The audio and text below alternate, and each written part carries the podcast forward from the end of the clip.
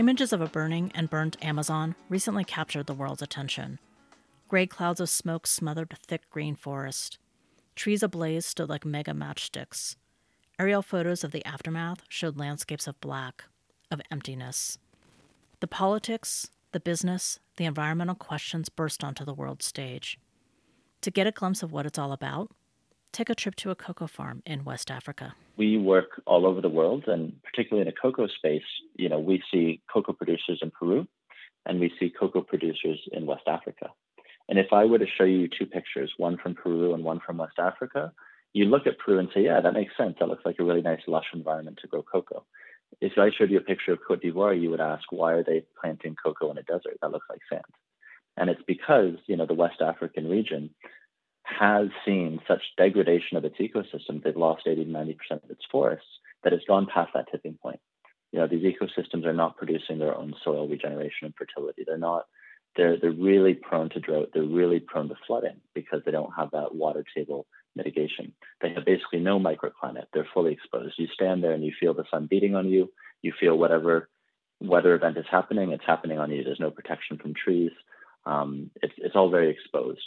And so, you know, you're getting production yields in West Africa around between two, 200 and 500 kilograms of cocoa per hectare. When you see it in Peru, we're getting between 800 and 2,500 kilograms of cocoa per hectare. And it just demonstrates the value of that surrounding ecosystem to provide all that nutrient, the water cycling, and a healthy environment to support cocoa. The challenge is that if we if we don't protect, if these companies don't take a stand to say this is fundamentally valuable to our business, to the livelihoods of our producers, etc. If we don't protect it, we end up in a situation like West Africa in the future, and that's that's a very dangerous and scary thing to think about. And I think primarily for the from the perspective of the producers themselves. So this is a environmental justice and equity question as well. My name is Andrew Nobrega, and I'm the director of North America and UK for Pure Projet. Um, Pure Projet is a B Corp that's based in Paris, but we have uh, projects and operations all over the world where we help companies um, to engage in positive and develop positive impact projects within the supply chain communities from which they source. Um, so if you're in food and beverage, if you're in textiles, and you have um, sourcing of, of coffee or cocoa or vanilla or a fiber, uh, we go into those communities um, to engage them in discussions around how they interact with their ecosystems that surround them and that support their agricultural production and work with them to develop uh, positive impact projects that affect both ecosystem restoration and livelihood development for those communities. Um, and I, I, get the pleasure of, of, living in Canada. I love it here, and I um, lead the North American UK team um, on all of these initiatives. Pure Projet is an Alter Eco partner in helping to make the San Francisco based chocolate company's social and environmental enterprises in South America happen. Today, on Fodder, we look at how natural products industry players can save the Amazon, if it can be saved. This Escabona powered episode is brought to you by our underwriters 301 Inc., Giannuzzi Group, Healthy Lifestyle Brands, and Whipstitch Capital. Fundamentally, the Amazon is at a point continues to move towards what many people say is a tipping point that could happen and could have happened six months ago when we haven't seen all the signs yet, or could happen in in five years from now, where the the resilience of the forest itself suffers by the fact that it has been, you know, created like Swiss cheese. You know, we basically remove the critical mass of the forest for it to be self-sustaining as a forest ecosystem. Um, you know, we do a lot of work with planting trees we also do a lot, a lot of work with conservation. And 70 to 80% in some cases of the nutrients in the Amazon, depending on which region of the Amazon you're in, and the water in the Amazon cycles in the above ground biomass. So think about that for a second. You know, we think of soil as the, the base of any agricultural system. In the Amazon, you have all of that nutrients, all of that water actually existing in the above ground biomass and cycling through the above ground biomass. And so when you remove those trees, you're basically leaving really nutrient poor soils that don't have a really strong capacity to absorb water. It's actually not great agricultural land after, and this is the key point, after the burned biomass, so that the results of that slash and burn agriculture, after that first layer that's been burned to fertilize the soil has been used up in the agricultural system after a couple of years, you really end up with not a very lush or healthy ecosystem. It's, it's really stark, I think, for people to see this is that you always think of the Amazon as this really lush, vibrant ecosystem, but it's incredibly fragile. Um, and it's taken a really long time to get to the point of its existence. It's not something where you can cut down trees, remove it from a parcel, and then expect it to naturally regenerate quickly because you've actually reduced and, and, and removed a lot of the nutrients that would allow that ecosystem to regenerate quickly.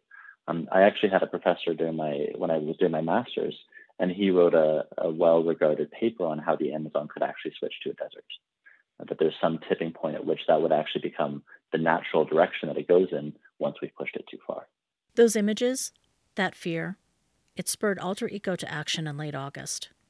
One of the first registered public benefit corporations, the company has a 10 year old Amazon agroforestry program. But employees knew they needed to do more, especially with the heightened awareness the area was receiving. So the Amazon Alliance was born, and a September fundraising program launched to protect 3 million trees, or about 2,400 acres, in four weeks. Alter Eco committed to protecting one tree per product sold in September. Brands including Gaia Herbs, Grove Collaborative, Bread SRSLY, The Town Kitchen, All Good, and Thrive Market joined the alliance with various commitments of their own. Alter Eco's CEO Mike Forbes sees this concern and the rising effort as core to the company itself and as a start to something bigger. It started, you know, everyone in the office started reading about the fires in the Amazon this summer, and, and you've heard a lot of the statistics a 90% increase in the number of fires estimates about 70 to 80,000 fires in the Amazon this summer. Um, what struck us is the tone around the news around it, and, and just everyone, it, it, sort of felt like everybody was a little hopeless. There was politics involved, it was hard to get aid in. And so this was something born of Slack and email and just coffee conversations around, well, why don't we try something? Let's just move super quickly, let's get other people involved let's know that the model we use is not going to be a perfect model, but it's something that's just going to get something started and that we can learn from and do even better. And I think sometimes in this war against climate change, it can feel hopeless, but people just forget the power of hustle and working together. And so we really wanted to bring that to this effort. We really do believe that as this, you know, as the as the ball rolls down the hill, it does get bigger and gain force and strength and all that good stuff. So we're starting where we can. We're inviting others to join us. And we think as we learn and get better from this, the 5 million becomes 10 million, becomes 100 million, and we can grow from there.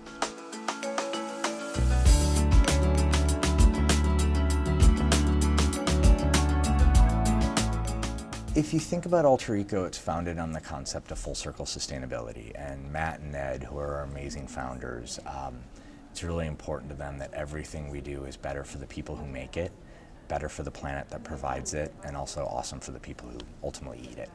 And the Amazon is just a big part. Many of our products historically have been sourced from South America, be it cacao or quinoa.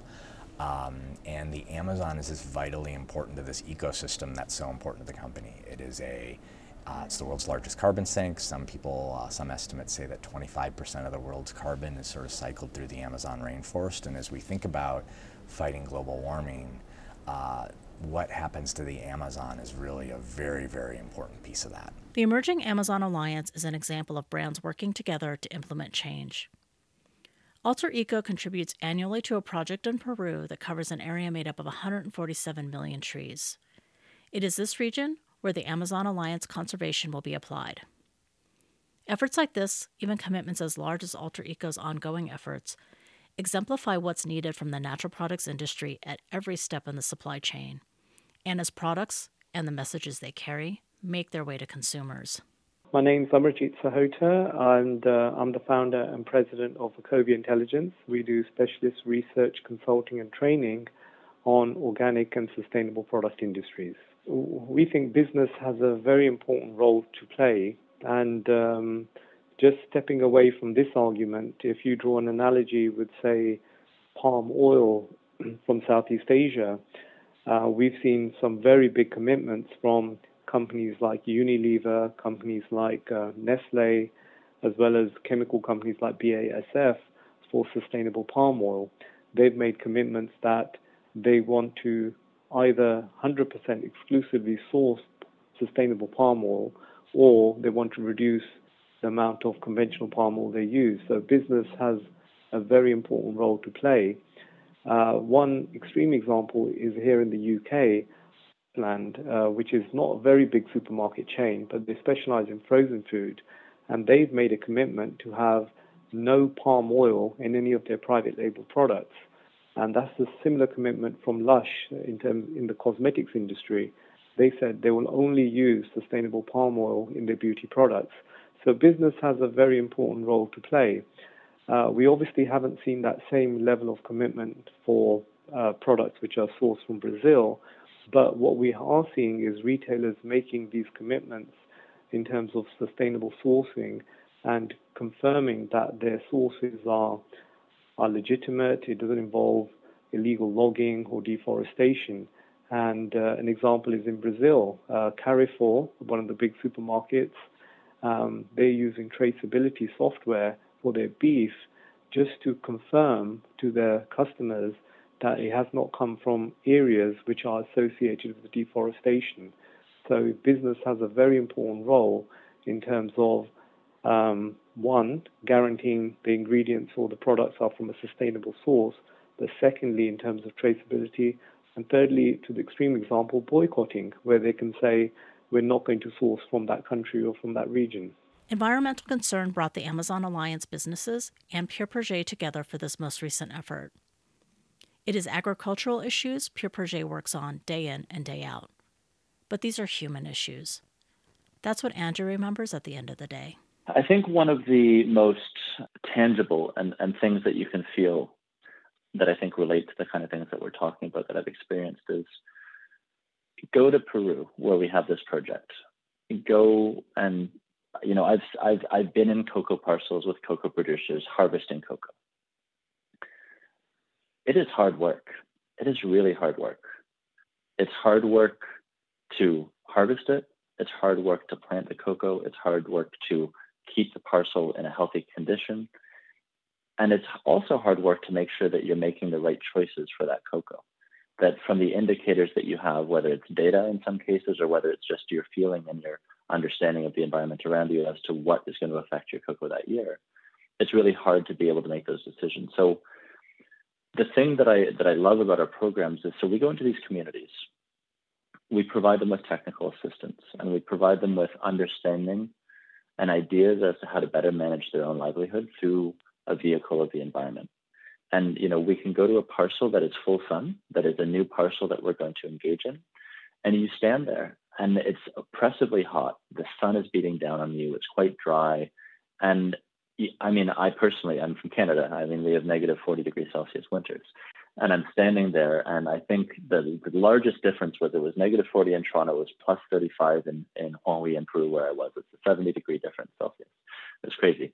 Um, and and I stood there and I said, look, I, I think I would last an hour or two tops in these conditions, harvesting and working with this farm. You go to an agroforestry farm that we've planted with, or one that is adjacent to the primary forest that we're protecting. And it's a completely different story. You could be there all day. It's cool. There's a little bit of a breeze. There's moisture in the air. Um, and it, it's just a completely different experience. And I think showing producers that change and helping to elucidate the difference and why that difference exists in those two areas and seeing that kind of change on their face it's really the human component to me that is the most valuable and, and the most rich of the experience that I've had. And, and we see this improve. We see this with those that help to protect the forest and the opportunity to provide for them and their children. It, we see it with the producers that are adjacent to the farm that continue and continue to realize the value that that primary forest actually provides their production and thus continue to grow their support for the primary forest conservation. Um, it's just this, it's, it's, uh, you know, the look on their faces, the change that happens within them in terms of understanding and support, and that feeling of, look, I've stood in a full sun cocoa parcel and I've stood in a full shade cocoa parcel, and it's it's not a it's not a small difference. It's a very stark difference. And so knowing that on a day-to-day basis that we as Pure Projet are working with farmers and producers in more than 45 countries on these topics and pushing that change, it's the kind of thing that I go to bed very happy about each night. It's the humanity that sticks with Andrew. but it's the human connection, human emotion that business needs to make real change, Andrew says. I think the thing that's really important for people to understand is that you have to have empathy in the system. And that empathy can lead to decision making that all of us participate in. We are consumers, we are voters, we have families, and we can empathize with those that have families that are causing this change. And I think the world needs more people who can understand where the challenges are and seek to address them with solutions that actually address some of those drivers. You know, the, the topic of saying we just have to stop, we do. We absolutely have to stop deforesting. But just saying that is not going to get you over the line. You have to say we have to stop, we have to be ambitious. And then you have to take a seat and say, okay, how can we be ambitious? What are the key actions that we can take that are going to get us past that goal? And that means fundamentally engaging stakeholders today that maybe don't understand their, their own participation, what they need to do. And I'm not just talking about a farmer in Peru, I'm also talking about politicians in the US and Canada. You know, we are surrounded by actors that have an influence over the system. And it's upon us individually to make sure that our own voices are heard, that we educate ourselves, and that we support organizations, whether it be a brand, whether it be an NGO, whether it be a political group, that are trying to take those strides and move forward, helping the people that need to make better decisions make better decisions, and funda- fundamentally start to push us over that line of being successful.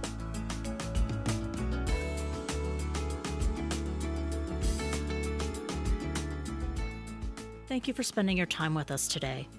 And thanks again to our underwriters, 301 Inc., Giannuzzi Group, Healthy Lifestyle Brands, and Whipstitch Capital the largest independent M&A and private placement advisory firm serving the healthy living consumer market.